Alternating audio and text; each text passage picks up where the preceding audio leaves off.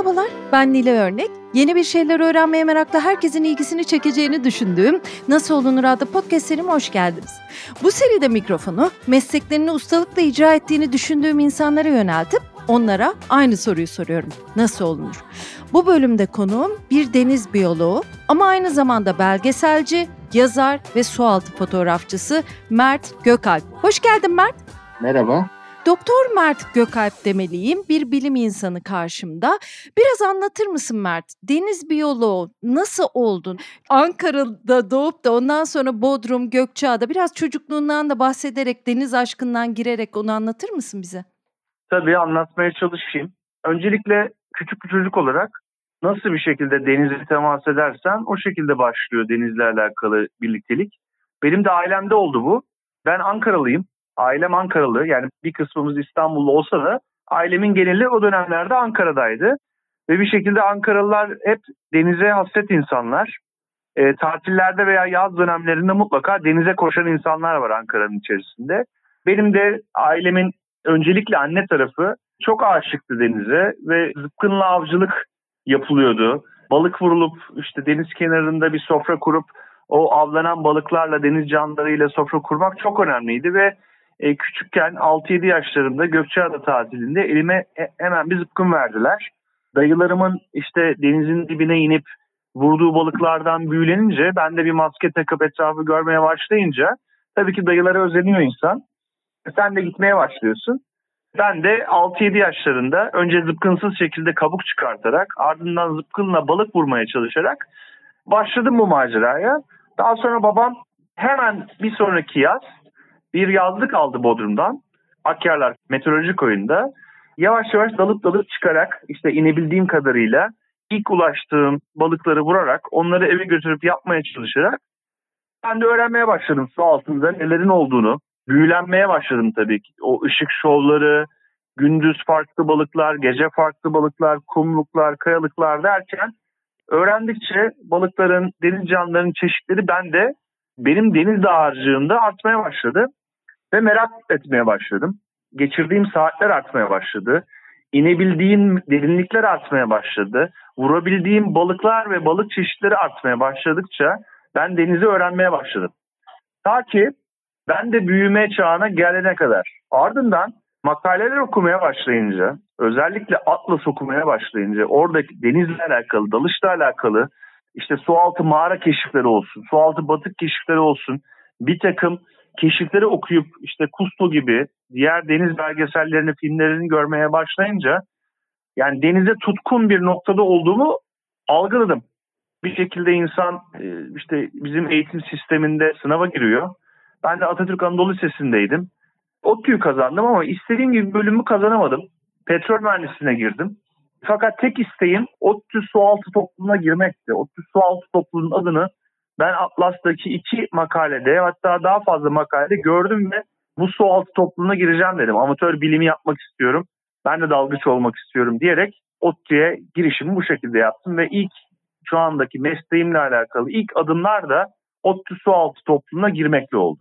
Sen kendi bölümünü bitirdin mi? Şimdi şöyle oldu.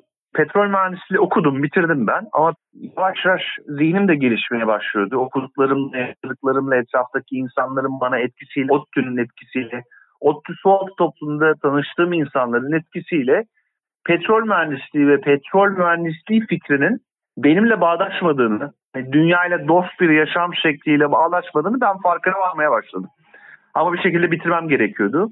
E, bu sırada e, ben yavaş yavaş bölümü nasıl değiştiririm, nasıl başka tarafa doğru kayarım diye bakınmaya başlarken amatör bilim çalışmaları yavaş yavaş gelişti. Şöyle bir kültür vardı tabii ki o alt topluluğunda. Akdeniz foklarını koruma, işte karetaları koruma, biyoloji derken, çeşitli deniz canlıları ile alakalı bilgiler edinme derken su altında karşılaşılan, dalışlarda karşılaşılan canlılar, onlarla alakalı bilgiler derken, dalışların artması derken benim bilgim artmaya başladı. Üçüncü sınıfında sanırım ODTÜ topluluk panosunda neden okyanus bilimci olmayasınız diye bir yazı gördüm. Ve bunun üzerine dedim ki ben belki master'da istediğim bir bölümü okuyarak e, biyolojiyle alakalı bir şey okuyarak ben de denizle alakalı bir yaşam kurabilir miyim diye sormaya başlayıp Amerika'da bir deniz biyolojisi master yapabilirim diye hayal kurup sınavlara hazırlanmaya ve sınavlara girmeye başladım. GRE'den ve TOEFL'dan yüksek skorlar alıp bu sırada da yaklaşık olarak 50 tane e, postdoka ve profesöre yazdığımı hatırlıyorum çeşitli bölümlerden, işte ülkelerden. Sonunda University of Miami'den kabul aldım. Fakat oraya gittiğimde gördüm ki saf ve saf deniz fiziği bölümüne kabul edilmiştim. Yani olabilecek en zor e, bölümlerden bir tanesiydi. Oraya gittim, okumaya başladım. Çok da çalıştım. Fakat doktora yeterlilik sınavını geçemedim orada. Bu arada karşıma ilginç bir şey çıktı. Babamın arkadaşı Ankara Üniversitesi'nde o dönem dekan yardımcısıydı. Ve Ankara Üniversitesi'nde yeni biyoteknoloji bölümünün açıldığını bana söyledi. Bizlere denizle alakalı bir konuda master yapabilirsin. Bak bu üniversitenin içerisinde çok iyi kaynaklar var, çok güzel laboratuvarlar var. Belki böyle yapmalısın falan derken benim aklımı çeldi. Alındım bu master programının içerisine. Biyolojiye, işte biyokimyaya giriş yaptım. Ve iki sene sonrasında Biyoteknoloji Enstitüsü'nden mezun oldum ben. Bu arada Hasan Hoca, doçent doktor o dönem Hasan Atar. Ya Mert neden sünger çalışmayasın? Çünkü sünger çalışan kimse yoktu deniz süngerleri çalışan. Beni sünger biliminin içerisine etti. Bir şey gelişti o noktada ve bir konferans olacaktı. Bu konferansta Mert neden iki kişiyi süngerlerle alakalı çağırmıyorsun diye bana bir seçenek verdiler. Ben de oturdum araştırdım. O dönem Doktor Osinga, Ronald Osinga ve bir hocayı da Wageningen Üniversitesi'nden buldum. Baktım ki çok güzel makaleler yazmışlar bunlar. Etkilenmiştim ben makalelerinden. İkisine de yazdım ve bu konferansa geldiler. Ronald Osinga 40-45 yaşlarında çok tatlı bir böyle yaklaşık 2 metrelik bir Hollandalı çıktı. Ve biz inanılmaz dost olduk. Ben ona rehberlik yaptım Ankara'da. Ankara'nın çeşitli barlarına götürdüm. Muhabbetler ederken çeşitli barlarda e, onların bir Avrupa Birliği projesi yaptığını, e, Kalimnos'ta sünger yetiştirme yaptıklarını öğrendim. Fakat Kalimnos'ta yaptıkları sünger yetiştiriciliğinin tam olarak istediği sonuçları varamadıklarını, Yunanların onlara yardımcı olmak noktasında biraz çekingen davrandıklarını öğrendim. Dedim ki Ronald ailemin yazdığı yaklaşık olarak 10 kilometre ileride Bodrum'da ve bunlar sünger yetiştiriyorsa aynı süngerler emin ol bizim kıyılarda da vardır ve ben sizlere yardım edebilirim diyerek ona bir teklifte bulundum. O da bana dedi ki Mert biz sana para veremeyiz yalnız dedi. Biz başlangıçta senin ismin olmadığı için herhangi bir şekilde sana maaş sağlayamayız ama her türlü imkanı ve masrafları karşılarız dediler yapacağın. Ben de buna okey dedim. Çünkü o sırada bilim yapmak istiyordum deli gibi. Ve ardından iki sene boyunca proje içerisinde ben hiç maaş almadan Ronald'la beraber çalışma fırsatı buldum. Dalışlar yaptık, sünger yetiştirmeye başladık ve ardından bir ekip olduk ve benim doktora tez danışmanım daha sonra 14 sene sonra bitireceğim doktoramdaki tez danışmanım Ronald oldu.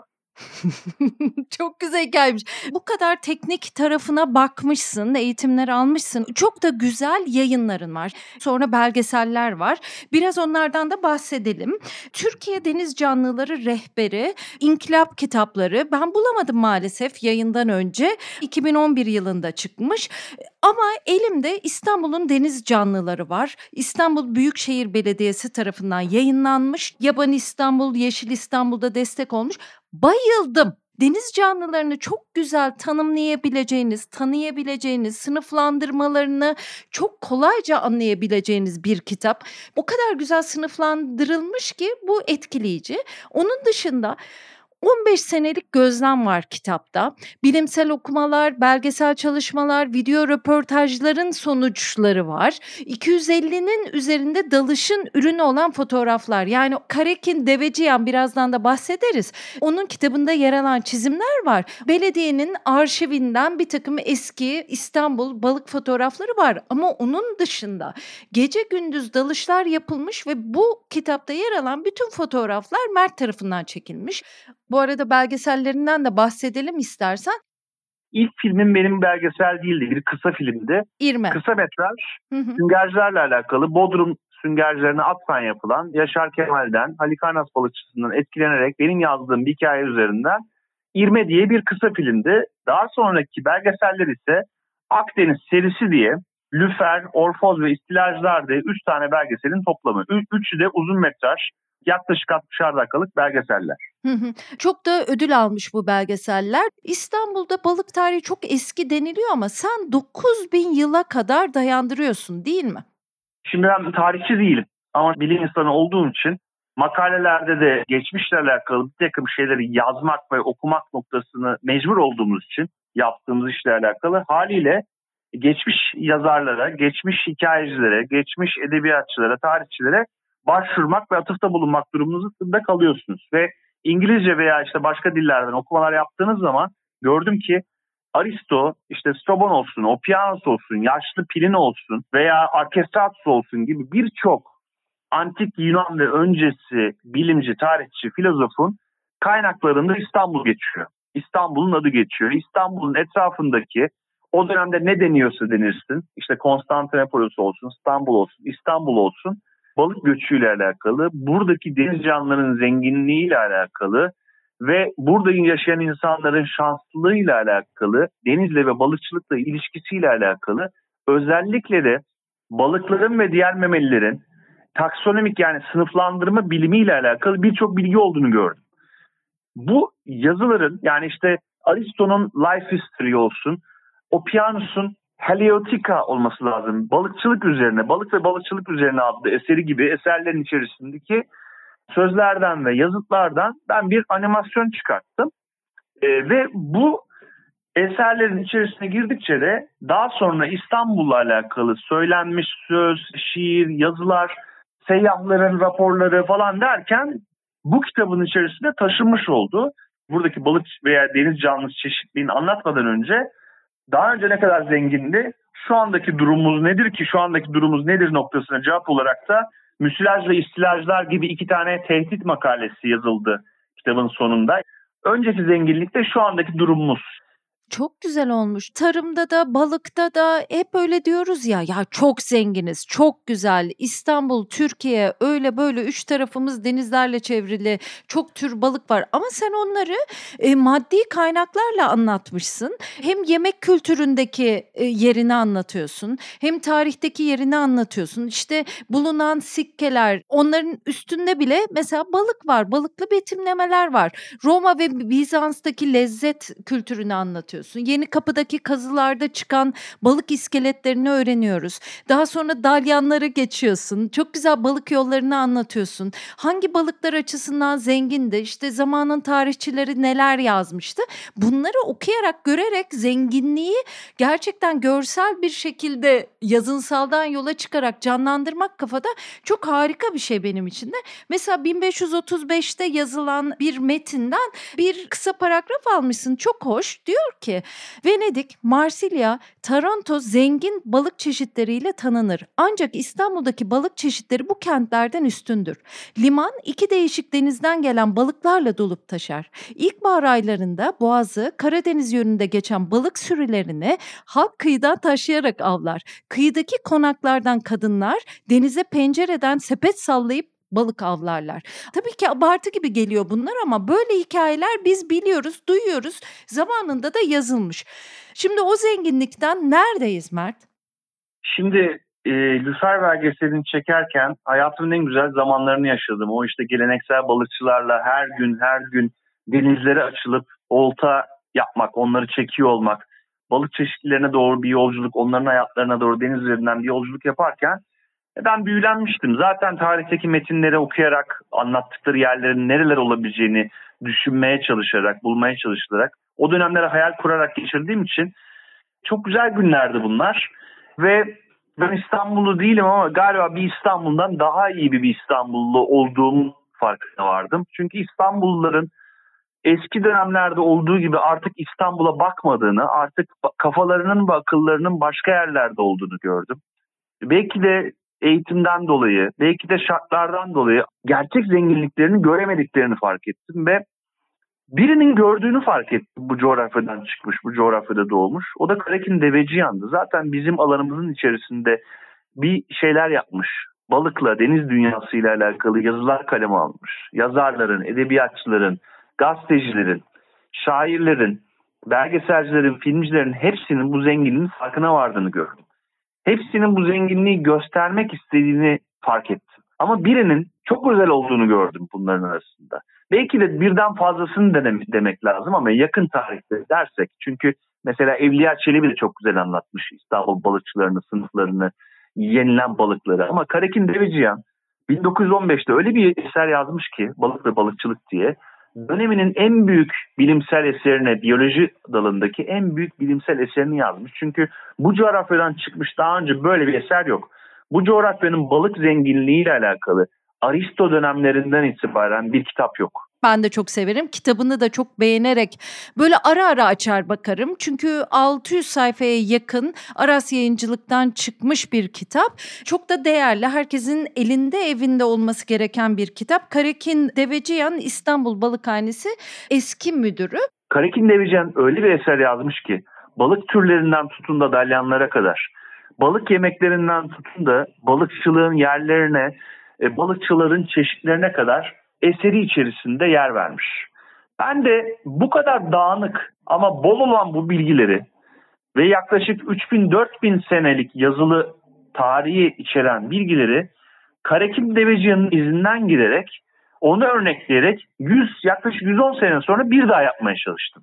Bu dönemin şartlarıyla kullandığımız dijital fotoğraf makineler ve dalış ekipman sistemleri, teknolojileri daha geliştiği için belki de o noktada benim avantajım vardı. Zenginliği yitirmiş olsak bile bir nebze ben daha çok yakınına girerek daha fazla gözlemleme şansı buldum. Yani Karakin Deveciyan avlanan balıkları, ölmüş balıkları deniz canlılarını incelerken ben onları yaşarken inceleme fırsatı buldum. Ve bu kitabın içerisinde de yer vermeye çalıştım. Şimdi ise yaklaşık 26 senelik gözlemden oluşan yeni bir çalışma ortaya çıkıyor. 3 cilt halinde tamamen canlı gruplarını popüler bilim dilinde anlatmaya çalıştığım 1500 sayfalık yaklaşık 700 tane türe içeren bir kitap ortaya çıkartıyorum. Bu arada ben de şunu ekleyeyim. Lüfer'in denizlerimizdeki durumunu anlatıyor Mert. Ondan sonra niye bu duruma geldiği anlatıyor ve en sonunda da e, aslında İstanbullu olmaya dair benim de böyle gözlerimi sulandıran iki büyük paragraf var. Onun sonunu okuyayım ben sizlere. Şöyle bir şey diyor. Midye yahnisi barındırdığı zehirden ötürü gitmiş. Çakal eriğiyle haşlanmış gelincik pişiren Yahudi kadını artık olmadığı için unutulmuş. Yaşayan ne ustası ne de toriği kalmadığı için torik lakardasından vazgeçilmiş. Mahalle bakkallarının bile sattığı çirozu, uskumrusu Norveç'ten getirildiği için tadı tuzu kalmamış bir İstanbul insanda şehri terk etme isteği uyandırır. Kim bilir belki de günün birinde İstanbul'u terk etme nedenimiz tam da bu olabilir. Hakikaten balık sever severler için, ailelerinden bu hikayeleri dinlemiş insanlar için çok hüzün verici. Peki sen lüferin nereden nereye geldiğini anlatıyorsun. 80'lerde verilen teşvikler, balık filoları nereden nereye getirdi ya da başka unsurlar. Sen bize biraz anlatır mısın? Lüferin macerası şöyle başladı. Ben aslında başka belgeseller çekmek üzere yola çıktım ve güneyde çeşitli görüntüler alıyordum Kaş civarlarında, Bodrum civarlarında ve bir belgesel hayalim vardı. Ama lüfer noktasında acil bir durum vardı. Orada bir savaş vardı. Banu Dökmecibaşı, e, denizler küçük balık yoksa büyük balık da yok. Seninki kaç santim gibi kampanyaları yaparken Defne Korurek işte İstanbul Üfe'de hasret kalmasın e, Slowfish'le beraber, Slowfood'la beraber kampanyaları yaparken ben de onlarla beraber olma fırsatı bulunca bir gereklik olduğunu ve bu güçlü kadınların mücadelesine, etrafındaki güzel insanların mücadelesine katılabileceğimin farkına vardım ve bayrağı bir noktada ele alıyormuş gibi oldum. Çünkü onlar mücadelesi o kadar sert geçti ki, o kadar yıprandılar ki bir destek gerekiyordu. Ailemiz balık yemeklerine daha önce anlattım ya başlangıcında konuşmamızın. Çok meraklıdır ve lüfer bizim sofraların şahıdır İstanbul'da ve lüferin gelmesi dört gözle beklenirdi ve geldiği zaman büyük sofralar kurulurdu. Büyük bir keyifle yerdik. Sarı kanatı yerdik, çinokop'u ayrı yerdik ama hiçbirini fark etmezdik yani. Biz aslında küçük bir lüfer balığını, bebek bir lüfer balığını yediğimizin farkında değildik. Özellikle sarı kanat çok lezzetli bulunduğu için özellikle sarı kanat alınırdı, lüfer alınmazdı ama eski dönemlerde böyle değilmiş mesela. Daha sonra böyle olmaya başlamış. Dayım bir gün bana geldi ki ya lüferle alakalı bir belgesel niye yapmıyorsun dedi. Ben de tam bu mücadeleyle alakalı bilgi edinirken, bu insanlarla beraber olurken ona dedim ki ya yapamam çok zor bir balık. Yani sürü balığı nasıl takip edeceğim de nasıl yapacağım diye itiraz etmiştim ama bir iki ay boyunca kaldı bu fikir. Yapmaya karar verdim belgeseli Ve yapacağımı anlatmak için gittim 20 tane lüfer alıp bütün aileyi çağırıp kendi evimde yeni tutmuştum o zaman modada bir yemek düzenledim. Biz bir lüfer partisinde aslında ben lüferle alakalı bir belgesel çekmeye karar vererek elime makinalarımı alıp gittim Beykoz'a Sarıyer'e ve çekimlere başladım. 2012-2013 senesi falan olması gerekiyor. Lüfer gittikçe azalırken belki de lüferle alakalı en enteresan, en kalabalık av görüntülerini alma fırsatı buldum. Belki de şimdi artık herhangi bir belgeselci bu görüntüleri alamayacak. Bize bilgi verir misin? Dinleyiciler öğrensinler. Mesela bizler biraz bu kadar denizle yaşayan insanlar olarak bütün bu işlerin cahiliyiz diyebilirim. Yani genellemeyeyim ama dediğin gibi işte küçüğünü bilmiyoruz, büyüğünü bilmiyoruz, hangisini yemeliyiz, hangisini yememeliyiz, onu bilmiyoruz, nasıl avlanmalı onu bilmiyoruz. Troll balıkçılığının ne kadar zararlı olduğunu, niye zararlı olduğunu bilmiyoruz. Bize biraz anlatır mısın? Şimdi aslında mesele lüfer değil. Lüfer bir sembol. İstanbul Boğazı'ndan geçen bir sürü canlı var. Sürü balığı var. Palamut var, orkinos vardı, uskumru vardı, kolyoz vardı. İşte levrek geçiyor, kalkan geçiyor, istavrit geçiyor, sardalya geçiyor, çaça geçiyor. Bir sürü balık geçiyor. Bir sürü deniz canlısı. Hatta denizden bu canlılar tepeden de kuşlar geçiyor. Yani bir göç yeri aslında İstanbul. Yani onun için mesele lüfer değil. Mevzu bütün balıklar. Sadece göç balıkları da değil. Yerleşik canlılar ve göç canlıları. Canlıların hepsi, ekosistemin hepsi. Şöyle bir şey söyleyebilirim. Bir takım rakamlar dolanıyor. İstatistik Enstitüsü'nün verdiği rakamlar. Bu rakamlar bilim insanların da kullanıp raporlarında, araştırmalarında, makalelerinde yer verdiği rakamlar dolanıyor. Ama şimdi bu rakamlar nereden geliyor?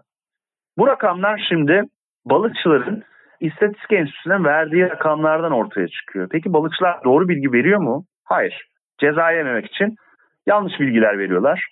Denetmenlerin veya işte su ürünleri memurlarının hallerde, satış noktalarında aldıkları rakamlardan ortaya çıkıyor.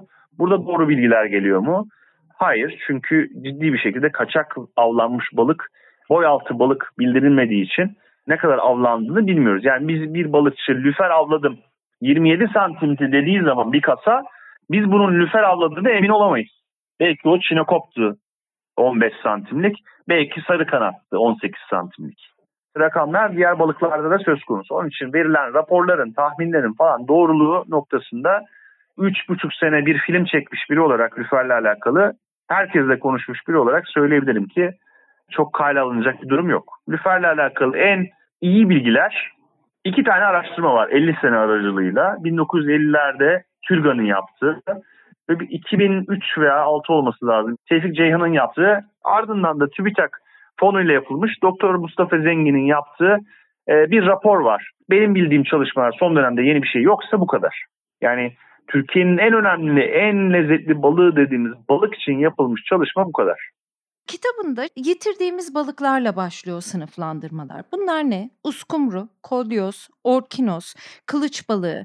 Mesela Deveciyan'ın kitabında deniz yolları anlatılıyor, göç yolları anlatılıyor. Kılıç balığı mesela iki buçuk metrelik bir balıktan bahsediliyor. Evliya Çelebi yine öyle. Dalyan türlerini anlatıyorlar. Şimdi kitabından birkaç başlık söyleyeceğim Mert'in ben. İstanbul'da yaşayan balıklar of of neler. Mersin balığı giller, sardalyalar, hamsiler, yılan balıkları, mığrılar, ördek balıkları, gümüş balıkları, zarganalar, deniz iğneleri, mezgitgiller, dülger balıkları, haniler, levrekler, kardinal balıkları, lüferler, istavritler, gölge balıkları benim adını duymadığım pek çok balıklar ve bunların da alt dalları var. Barbunya giller, mercan balıkları, izmaritler, papaz balığı giller, lapinler, kum balıkları, Trakonyalar, göğe bakanlar çok güzel isimmiş. Uskumrugiller, kaya balıkları, özgün balıkları, horoz binalar, kayış balıkları, kefaller, iskorpitgiller, kırlangıç balıkları, uçan balıklar, kalkangiller, pisi balıkları ve deniz memelileri. Çok acayip ya bu kadar türün olduğu bir yerde yaşıyoruz ve tanımıyoruz. Balıkçıda gördüğümüz kadar türle neredeyse yetinmişiz diye düşündüm ya Mert. Yani sen neler düşünmüşsündür Allah bilir bunları yaparken. Sinir oluyor musun bizlere, insanlara? Çok. Yani çok zor. Ben güneyle bağlantısı olan bir insanım. Yani döneminde bazen araştırmalardan dolayı 6 ay gidebiliyorum bu şehirden. Hani çalışmalara giriyorum, su altında yaşıyorum. Hayatımın büyük çoğunluğunu su altında yaşadım. Yurt dışına gidiyorum, e, bilimcilerle beraber oluyorum. Belgesellerden dolayı yurt dışına çıkıp dalışlar yapabiliyorum. Şimdi yine gideceğim büyük ihtimalle. Ama dönüp dolaşıp buraya geliyorum. Gelmek de zorundayım. Burayla alakalı bir şeyler vermek de zorundayım buradan çıktığım için. Bu coğrafyayı, toprakları, insanları sevdiğim için ama bir taraftan da önem verdiğimiz şeylere, dert ettiğim şeylere o kadar deli oluyorum ki anlatmaya çalışıyorum, haykırmaya çalışıyorum insanlara ne olur.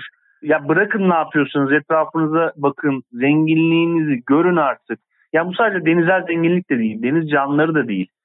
Bu kıyı, bu lagünler, bu sulak alanlar, göller, nehirler, dağlar, ormanlar yani ya bütün dünyadan bahsediyorum aslında. Sadece Türkiye yaşadığımız topraklar anlamında değil ama yani sinir olmamak, deli olmamak mümkün değil. Misal şehir hayvanlarına bayılıyoruz, çok seviyoruz, onları korumamız lazım ama doğanın mesela şehir hayvanlarından oluşmadığını, ekosistemlerin anlamamız gerekiyor. Onlara verdiğimiz önemin bir miktarında, onlara verilen mücadelenin bir miktarında katledilen ekosistemler için, habitatlar için, doğal alanlar için vermemiz gerekiyor. O kadar çok şey var ki bu konuyla alakalı dertlik, film festivallerine ekosistemle alakalı, doğayla, çevreyle alakalı filmlerin alınmaması, fonların verilmemesi belgeselcilik noktasından baktığımız zaman, sanat film festivallerinin anlamaması, ekosistemle alakalı dertleri, filmciliği mesela, insanla alakalı şeylere önem vermesi, o kafada olması, daha o noktaya dünya gelirken kendilerinin gelememesi gibi yani sinir olduğum, alındığım, dertlendiğim çok şey var ama sinir olarak galiba bu yapılan çalışmaları ortaya çıkartamazdım. Ben de bir şekilde kendimi sinir olmak noktasını ve o işte negatif enerjileri pozitife çevirerek kendi etrafıma, çevreme ulaşabileceğim kadar insana benim gördüğüm dünyadan, pencereden bir şeyler aktarmaya çalışıyorum. Ben aslında bir rehberim. Yani bir iletkenim belki de, bir köprüyüm. Denizle gerçek dünya arasında onu onu yapmaya çalışıyorum sanırım. Karekin Deveci'nin yaptığı da buydu. Benim için önemli bir isim. Ondan başka başka insanlar da var bu coğrafyalarda çok önemli şeyler yapan.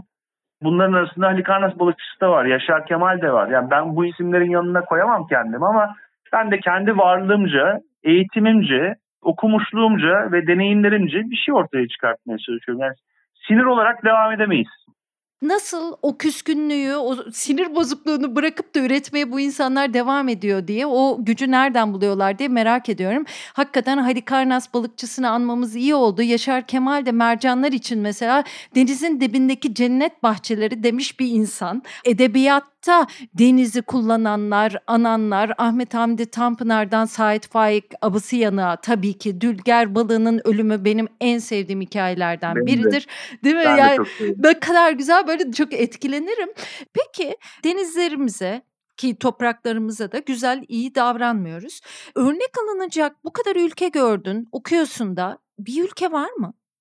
Şöyle yani konu insan olunca her türlü bir takım sıkıntılar oluyor. Ama Avustralya ve Amerika kendi etrafındaki denizleri mümkün mertebe koruma alanları oluşturarak, koruma alanları etrafında ve önemli bölgelerde rangerlar koyarak yani koruma görevlileri koyarak e, büyük denetlemeler ve büyük cezalar yaparak ve deniz bilimleriyle, balık bilimiyle, deniz biyolojisiyle, çeşitli bilimsel e, verilerle sürdürülebilir balıkçılık yaparak faaliyetleri denetleyerek korumaya çalışıyorlar. Aynı zamanda Fransa olsun, belki Hollanda olsun, Belçika olsun, çeşitli Avrupa ülkeleri, İspanya olsun koruma parklarıyla yine anlattığım şekillerle korumaya çalışıyorlar. Ama bu ülkelerin bazıları gidiyor bir yandan da 3. dünya ülkelerinde veya dünya denizlerini denetlemeyen noktalarında kotalar olarak buradaki stokları ciddi şekilde veya işte başka ülkenin gemilerini kullanarak eritiyorlar. Yani bir taraftan kendi kıyılarını korurken öbür tarafta kendi vatandaşları illegal hareketler, sömürge vari hareketler sergileyebiliyor. İçeride farklı, dışarıda farklı. Bu zaten bütün ticaret noktalarında geçerli olan bir durumdur.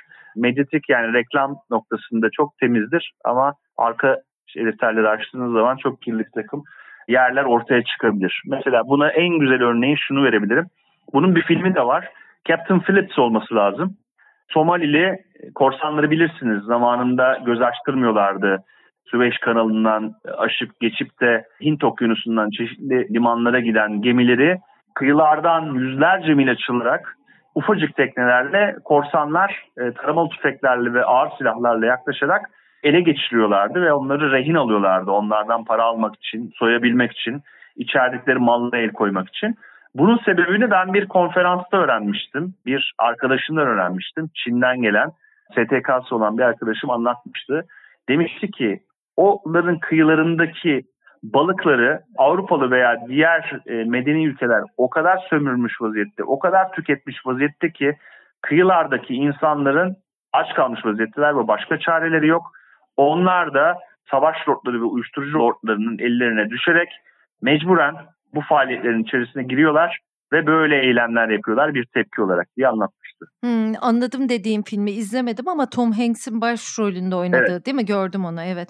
Peki bir de Asya var tabii ki. Yani işte Çin, Japonya, Güney Kore yani orayla ilgili çok şeyler duyuyoruz. Ben Japonya'da da Güney Kore'de de balık pazarlarına gitmiştim. Japonya'daki daha düzenli bizim balık hallerine benziyor. Ee, ama Güney Kore'deki deniz canlılığı ben öyle bir şey görmemiştim. Senin kitabında anlattığın kadar onlar bunlar şunlar mercanlar yumuşakçalar falan neredeyse hepsi suyun dışında satılıyordu. Evet yani özellikle Çin nüfusuyla ve açlığıyla çünkü denizden gelecek her şeyi açlar ve oradan gelen bazı yemekler zenginlik ve mertebe sembolü hmm. onlar için. Hmm. Onu almak, çevrelerine hava basmak bizde de olan bir kültür ya bu. Statü çok önemli sembolü. bir şey Çinliler için. Çok da açlar, çok da nüfusları var. Her şeyi tüketiyorlar. Onun için Çin'in, Asya'nın etkisi, özellikle Çin'in etkisi çok büyük denizlerde bir şekilde dur, durdurulmaları gerekiyor. Sadece Çin değil Japonya'nın yaptığı da var tabii ki. Özellikle mesela orkinos balığıyla alakalı bütün orkinosu Japonya'nın çektiğini biliyoruz. %95'ini belki de %99'unu Japonya ekonomisi Tokyo pazarı çekiyor. Yani bir şekilde Asya'nın deniz canlıları tüketimine bir dur demek gerekiyor. Belki de dünya okyanuslarının %50'sinin tamamen koruma alanı olması gerekiyor. Şu an %5'i bile koruma alanı değildir. Yani dünyada toplu bir hareketin yapılması gerekiyor açıkçası. Son kalan av alanlarının, av alanları demem biraz mecazi oldu, şey oldu aslında. Yaban alanı derler ama av alanları diye bizim şeyde avcılar öyle bahsediyor. Yani ekosistemlerin bir şekilde korunması gerekiyor demek istiyorum. Peki e, sen en fazla kaç metreye dalmışsındır? Ben en fazla 80 metreye aldım. Peki senin favori deniz canlın var mı? Çok var. Yani, Neler mesela? Oh, yani köpek balıklarından tutun da en ufaklarına, deniz tavşanlarına kadar her canlı benim için çok özel. Ama sünger araştırdığım için süngerler çok ilginç canlılar. En basit mesela yani denizlerindeki her türlü canlıyı, mikroskopik canlıyı filtre edip beslenebilen, özellikle hiçbir canlının bakteriler haricinde kullanamadığı çözülmüş organik madde dediğimiz dissolved organik matter'ı bile çözüp diğer canlıların hizmetine sunabilen çok özel canlılar. Mercanlar çok özel canlılar. inanılmaz birliktelikler kuruyorlar. Ama yani denizlerdeki canlıları işte kitapların yazılma nedeni o zaten. Hepsini tek tek anlatmaya çalıştım bu türlerin çeşitliliği içerisinde. Güzel hikayeleri, biyolojik hikayeleri de zaten anlatıp insanları biraz benim okuduğum, öğrendiğim şeylerle, gözlemlerle büyülemeye çalıştığım nokta da bu. Ne kadar çocuk büyülenirse belki o kadar fazla koruma refleksi gelişen etrafındaki zenginliği bilen insan olarak düşünüyorum. Onun için de kitabın her sayfasında farklı farklı bilgi koymaya çalıştım ama büyülendim canlar o kadar çok ki buradan başlarsam şeye gider yani.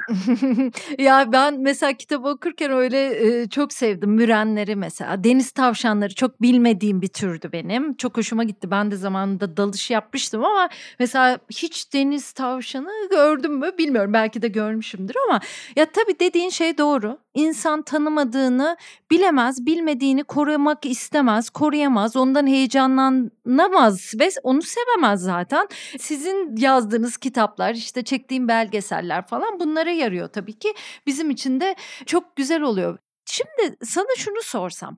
Bugün e, en büyük tehlikeler neler? Bunu İstanbul için de söyleyebilirsin, Türkiye için de söyleyebilirsin. Yani bizler sadece avlanma, avcılık ya da bu balıkçılığın kötü yapılması gibi biliyoruz ama kitapta çok da güzel anlatmışsın daha fazla nedenlerini. Ya tabii ki insan ve insan faaliyetleri diyebiliriz. Antropojenik derler buna bilimde, bilim dilinde. İnsan yollu evet. yok etme faaliyetleri. E bunun içerisinde en büyük faaliyetlerden bir tanesi nüfus tabii ki. Yani nüfus arttıkça beslenme ihtiyacı duyuyor. Onun için de bu büyük bir nüfusu 8 milyarlık nüfusu doyurabilmek için endüstriyel avcılık yapılıyor. Adeta fabrika gibi tekneler denizin, okyanusların en derin, en uzak noktalarına kadar gönderilerek avcılık yapıyor. Bir kere en büyük tehlikelerden bir tanesi bu. Betonlaşma, şehirleşme, sanayileşme faaliyetleri çok önemli, çok sıkıntı. Çünkü çevresel etki ortaya çıkartıyorlar. Atıklar, şehirlerin ve sanayi tesislerinin yaptığı endüstriyel atıklar, yani kimyasallar, çok çeşitli kimyasallar yapılıyor, görülmüyor. İyi denetlenmediği için, yeterli cezalar kesilmediği için. Şehirlerden halen medeni ülkelerde bile e, tam olarak arıtılmadan derin deşarj adı altıyla denizlere, okyanusların dibine gönderiliyor. E, bizde zaten her tarafta böyle. Yani yani bizde ileri biyolojik arıtma sistemlerinden falan bahsediliyor. Bunlar nelerdir? Fiziksel, kimyasal ve biyolojik arıtmanın bir arada olduğu tesislerdir. Şeffaf değil bizde de hangi ilde, ilde ne tesis olduğunu bilmiyoruz ama %10'u bile geçmez ileri biyolojik arıtma tesisinin olduğu kıyılar. E, Marmara'da gelen müsilajın en büyük nedeni de budur zaten atıklar. 70 senedir, 80 senedir yapılan atıklardır. Bu Akdeniz'de de geçerli. Her tarafımızda böyle bir durum var. Tabii ki insanların denizlere koşma isteği, hani her emekli olmaya çalışan bir yazlık alıp deniz kenarına gitmeye çalışıyor. Yapılan kooperatifler, restoranlar, kafeler, tesisler, resortlar, 7 yıldızlı oteller, beach club'lar, bitmiyor. Herkes denizleri paylaşmak istiyor. Yani bu büyük bir tehdit. İşte denizden kum çekmeden tutun da rehabilitasyon için Ergene Nehri gibi, Dilovası gibi, işte Nilüfer Çayı gibi veya işte Kurbağalıdere gibi kirlenmiş alanları denize boşaltmak. Denizlerle yapılan her faaliyette, her gelir amacı olan güden faaliyet bir şekilde denizlere, okyanuslara ekosistem kaybolarak geri dönüyor. Hı-hı. Bu faaliyetleri durdurmamız gerekiyor. Hı-hı. Sen balık yiyorsun hala değil mi sonuçta? bir aile geleneği bu. Aslında ben bunları yapmaya, bu belgeselleri yapmaya ve kitapları okumaya, balık yemeye devam edebilmek için başladım. Hani dürüstçe ilk başlangıçta.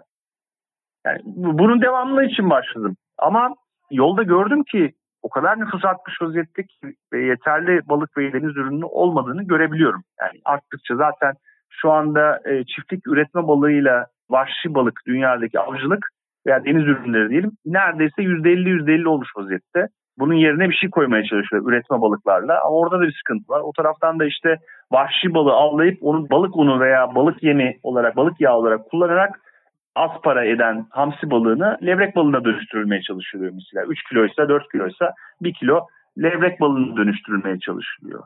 Hani burada da bir sıkıntı var. Hem de çevre etki durumu var. Çiftlikten yayılan bir takım organik veya organik olmayan maddelerden dolayı. Hani o da tam bir çözüm değil şu anda. Belki çözüm ama e, şu andaki uygulama şekliyle çözüm değil. Yani bir takım sıkıntılar illaki var bu noktada. Evet biz ne yapalım? Herkesin kendinin cevaplaması gereken bir soru olduğunu düşünüyorum. Mesela İstanbullu ve deniz kıyısına gitmek isteyen herkesin bir sorumluluğu var. İstanbul'da deniz kıyısına gidiyorsan da Antalya'da bir hafta tatil yapıyorsan da gittiğin yerlerin bir kere ne yaptığını biliyor olman lazım. O tesis kurulduğu zaman önündeki deniz şehirlerini talan etti mi? Kayalıkları, balık üreme alanlarını yok etti mi? Oraya Karayip kumlarını döktün mesela. Oradaki tesisin filtrasyon sistemi düzgün mü? Nasıl yapılarak yapıldı bu tesisler? İstanbul'da oturduğun işte site ne yapıyor? Senin atıkların, şehirdeki atıklar nasıl temizleniyor? Filtrasyon sistemleri var mı? Sen bir vatandaş olarak bunu biliyor musun? senin seçtiğin politikacın denizlerle alakalı, ormanlarla alakalı, çevreyle alakalı politikaları önem veriyor mu? Yani paraya, ekonomiye verdiği kadar işte yollara, viyadüklere verdiği kadar bunlara da önem veriyor mu? Seçimlerde, vaatlerinde bunları öne çıkartıyor mu ve yapıyor mu? Seçtiğin belediyedeki insanlar, politikacılar bunlara önem veriyor mu? Bunlarla alakalı vaatlerin var mı? Yapmadıkları zaman sen bunları yeterince kontrol ediyor musun? Biri bir yazlık diktiği zaman kıyılarda, yasak olduğu zaman bir tesis yapıp gasp ettiği zaman bir kıyıya sen işte çeşitli makamlara mektuplar yazarak bürokrasiyi çalıştırıyor musun? Mücadele edenlerin yanında yer alıyor musun? Yoksa sadece sen Twitter'da mı yazabiliyorsun bir şeyler? Yani anlatabiliyor muyum? Gerçek mücadele içerisine katılan bir insan mısın? Gibi Hı-hı. soruları sorabilirim bilinçli vatandaş, yurttaş olmaya çalışarak yapanlar da var diyelim.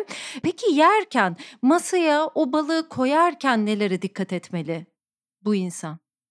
Nereden geldiğini biliyor olması gerekiyor tabii ki. Yani o da kolay değil.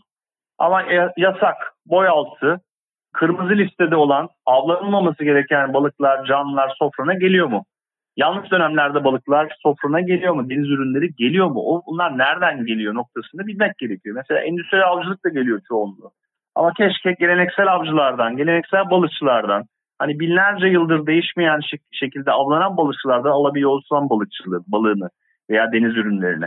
Kolay değil biliyorum ama bu noktada şey noktasına da geliyoruz. Yani acaba veganlık, vejeteryanlık mı çözüm, hiç yememek mi çözüm noktasına da geliyoruz. Hani e, o dur demek istemiyorum ama o da bir soru. Düşünmek gerekiyor biraz. E, işte sadece balık yemek, balık yememek noktasıyla da değil. Yani faaliyetlerimizin neye yol açtığını, çevreyle, ekosistemle alakalı bir tişört aldığımızda bile, bir ayakkabı aldığımızda bile, hani bir ev aldığımızda bile, e, bir tatile gittiğimizde bile, bir uçağa bindiğimizde bile, yani e, karbon ayak izi denilen bir şey var. Hani deniz ayak izi diye de bir şey olabilir. Biz her bölümde biraz bunlardan konuşuyoruz ama çok haklısın tabii ki onlarda. Bir de 1000-2000 yıl önce buralarda balıklar, balıkçılık nasıldı? Mesela pek çok balık isminin Latince, Rumca, Yunanca, İtalyanca kökenli olduğunu biz biliriz. Bunun nedeni nedir mesela? Sen bize anlatsana. Geçenlerde mesela Tan Morgül sevgili arkadaşım, bu işte bu araştırmaların bazılarını beraber yaptığımız arkadaşım, Lakarda'nın kökeniyle alakalı bir araştırma yaptı o kadar yanlış şeyler ortaya çıktı ki mesela La Queridos, La Querida kelimesinin içerisinden İspanyollardan işte o e, romantik bir hikaye var. Oradan geldiğiyle alakalı bazı şeyler vardı. Bunun olmadığını makalesinde gösterdi. Balıkların isimleriyle alakalı da çok ciddi bir değişmişlik var. Çünkü İstanbul dönem dönem değişmiş. İstavrit Trakya falan gibi, Trakhea, Trakhaya falan gibi isimlerle anlatılırken e, veya işte Uskumru her neyse işte Rum isimlerine, Rumca kelime kökenlerine dönüşmüş. İşte Ermenice'de bunlar farklı olabilir. İşte Yahudilerin dillerinde bunlar biraz daha farklı anlatılıyor olabilir.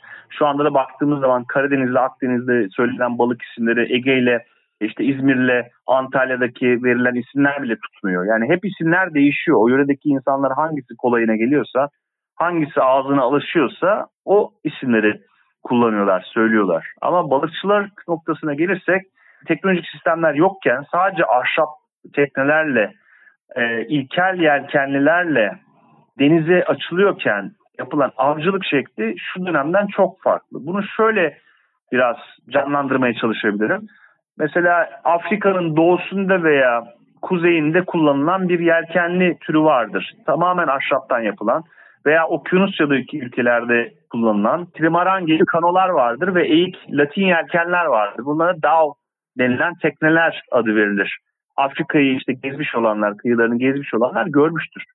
E, gelgit dönemlerinde insanlar bu teknelerle yaklaşık 5-10 kilometre mesafeleri çıkarak avlanabilirler. Bizim dönemimizde de yani 2000-3000 sene önce de insanlar ancak yalnızca 500 metre, 1 kilometre, 2 kilometre hava şartlarında göz önüne alırsak açılarak iyi havalarda veya elveren havalarda bu teknelerle çıkılıp e, yan yana teknelerle bariyerler koyarak belki de ellerle örülen e, ağlarla avcılık yaparak ya da kıyıdan uzaklaşmayarak kıyıya işte şu anda da gördüğümüz dalyan gibi bir takım metotları kullanarak o dalyan tepesinin içerisindeki veya teknenin üzerinde mızraklarla geçen orkinosları veya balıkları su yüzüne çıkmış balıkları avlayarak veya ilkel oltalarla onların üzerine verilen işte konulan yemlerle balıkları çekmeye çalışan bir avcılık şekli vardı. Ama teknoloji olmadığı için hayal kurmak da kolay değil ama bunun en güzel yöntemlerini aslında 1950'lerde 60'larda kürekle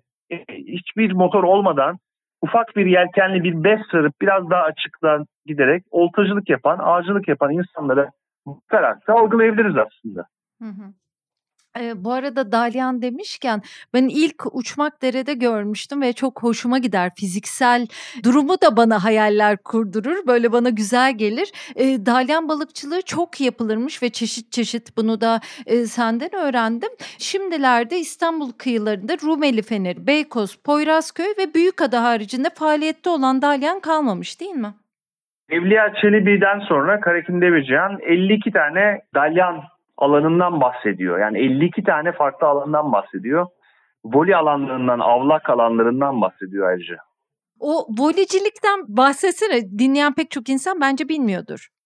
Yani avlak alanı diye bahsedebiliriz. Aslında balıkların göç yolunda çeşitli noktalarda biriktiğini bilen balıkçıların av sahaları diye e, bunu özetleyebiliriz. Evet, voliyi vurmak herhalde oradan geliyor.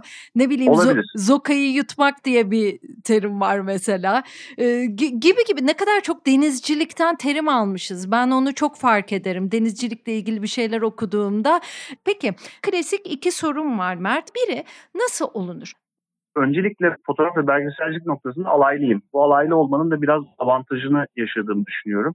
Merak ederek, biraz cesaretle, belki de biraz cahil cesaretiyle fotoğraf çekerek, merak ederek, gezerek, kendimi geliştirerek, okuyarak, deneyimleyerek ve öğrenerek belgeselci oldum, fotoğrafçı oldum. Bu akademisini okumadığım için ben yararlı olduğunu düşünüyorum ve bu çalışmaları dört tane filmi işte çeşitli kitapları yapabildiğimi düşünüyorum.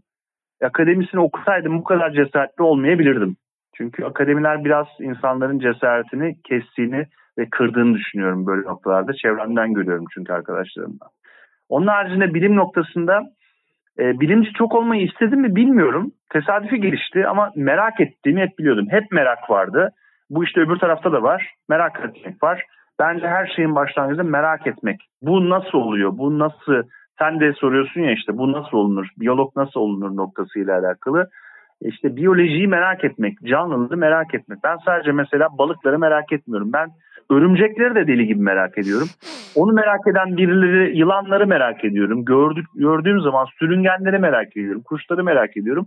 Bu insanlarla tanışmak istiyorum, izlemek istiyorum. Bunlara da merakım var ama zamanım yetmiyor. Onun için denizle biraz dolduruyorum. Diğer zamanlarımda hobi alanlı noktalarında belki o kitapları veya canlıları okumaya çalışıyorum, izlemeye çalışıyorum. Onlara karşı da bir merak var. Onun için biyolojiyle alakalı bir şey yapacaksanız özellikle deniz biyolojisi olacaksa yani fark etmez her tür biyoloji alanında merak şart. Merak etmeden olmuyor. Merak edip sorular sormaya başlayınca kitaplar okumaya, belgeseller, filmler bakmaya, makaleler okumaya, gazete haberleri, her türlü haberi okumaya ve deneyimlemeye ve seyahat etmeye ve gitmeye başladığınız zaman özellikle de fotoğraf kullanmayı biliyorsanız e, o zaman sorularınızı cevaplanmaya başlıyor ve bu noktada ilerliyorsunuz diyebilirim. Biraz da atik olmak gerekiyor galiba. Şunu da merak ettim. Deniz biyoloğu olan bir insanın çalışma alanları nelerdir? Şimdi şöyle bir sıkıntı var bizim ülkemizde. Deniz biyolojisi bölümü tam olarak yok. Su ürünleri mühendisliği evet. var. Yani e, evet. sistemde şuna göre kurulmuş. Yani bir endüstri var orada. İşte avcılık, balıkçılık teknolojisi, balık gereçleri teknolojisi veya deniz ürünleri yetiştiriciliği gibi bölümler var. Veya tatlı su bilmem nesi falan gibi bölümler var. Yani biyolojiyle alakalı bölümleri söylüyorum su bilimlerinde. Fakat dünyada e, deniz ekolojisi, deniz biyolojisi gibi alanlar var. Türkiye'de bunlar yok. Yani denizdeki ekosistemin, habitatın, sistemlerin nasıl çalıştığı ile alakalı bölümler bulunmuyor Türkiye'de. Onun için ben yurt dışında yaptım bunu. Daha doğrusunu yaptım. Açıkçası biyolog, deniz biyoloğu olmak istiyorsanız Türkiye tam olarak yeri değil şu andaki sistemden dolayı belki burada başlayarak ve master'ınızda başka bir takım ülkelere giderek veya tam olarak başka ülkelerde okuyarak daha sonra dönüp burada yapmaya çalışarak olabilirsiniz. Peki bu alanı bitirenler ne yaparlar? Hangi alanlarda çalışabilirler? İklim çalışmalarında çalışabilirler. Denizlerle alakalı derin deniz kıyı habitatları, işte lagünler olsun, kıyılar olsun, okyanuslar olsun, balıkçılık olsun birçok ekolojiyle alakalı soruları soran alanlarda çalışabilirler. Yani mesela neler var? En en gözde revaçta olan şeylerden bir tanesi mercan restorasyon çalışmaları veya mercan bilimi. Çünkü biliyorsunuz dünyadaki mercanlar tehdit altında iklim kriziyle alakalı sebeplerden, global sıcaklık artışından dolayı e, birçok alanda çalışan mercanlarla alakalı çalışmalar yapan insanlar var. İşte farklı canlı gruplarına göre farklı bilimler ve alanlar var, enstitüler var. Ee, bunlarla alakalı çalışmalarda uzmanlaşabiliyor insanlar. Denizlerden gelen bazı ham maddelerin işte kozmetikte olsun, biyoteknolojide olsun, gen biliminde olsun çeşitli araştırmaların içerisinde çalışma imkanınız var. Bunun içerisinde biyokimya geliyor, e, genetik giriyor, farklı farklı bilimler giriyor. İşte balıkçılıkla alakalı e, stok tahminleri olsun, aquakültür yani yetiştiricilik olsun böyle alanlarda çalışabilenler var. Coğrafya ile alakalı, işte biyokimya ile alakalı, fiziksel okyanus bilimiyle alakalı yan bölümlerinde çalışabilen insanlar var. Bu alanlarda çalışabilirsiniz. Hı hı hı. İlaç sektöründe de çok kullanılıyor değil mi? Çok araştırılıyor. Özellikle alplerden çok kullanılıyor. Süngerlerde çok büyük potansiyel var. E, çok fazla ilaç ve kozmetik ham maddesi e, ortaya çıkartılabilmiş değil. Ham maddelerin bir ilaca veya kozmetik ürüne dönüşmesi faz ve çok fazla maddi kaynak gerektirdiği için. Hmm. Ama evet e, denizlerde her türlü ham madde mevcut. ya her şeyi kendi çıkarımıza göre nasıl daha iyi yeriz, nasıl daha çok yeriz, nasıl daha sağlıklı ve daha güzel oluruzu denizden bulmak için sürekli bir çalışmaca. Peki Türkiye'de dünyada nasıl birlikte daha iyi yaşarız? Yani farkındalığımızı arttırmamız gerekiyor. Bir kere 8 milyar insanın fazla olduğunu dünyaya artık görüyoruz. Yani stoklar, imkanlar yetmiyor. İnsanları beslemek için, bu insanları eve sokmak için, bu insanların ihtiyaçları ki bitmiyor. Araba, ev, tekstil, her türlü sanayi, şampuan, tencere, her türlü ihtiyacımız var. Bu kadar insana dünyanın kaynakları yetmiyor. Bunun farkına varıp kendimizi kısıtlamamız gerekiyor. Nüfusumuzu da kısıtlamamız gerekiyor. Beslenmemizi de kısıtlamamız gerekiyor. E, yani denizlerle alakalı farkında olmamız gerekiyor galiba. Ve ne olur ama ne olur bu mücadeleyi yapan insanlara destek vermemiz gerekiyor. Yani bir şekilde bu mücadelenin içerisinde olmak gerekiyor. Kıyıları korumak gerekiyor. Yani herkesin yazlık sahibi olması gerekiyor mu mesela? E, gibi bir takım sorular var. Hepimizin balık yemesi gerekiyor mu? Hangi balıkları yememiz gerekiyor? Biraz düşünmemiz gerekiyor sanırım. evet. Doktor Mert Gökalp'ti konum. İstanbul'un Deniz Canlıları kitabını da herkese gerçekten öneriyorum. Çok teşekkürler katıldığın için tekrar. Ben teşekkür ederim. Çok sağ olun.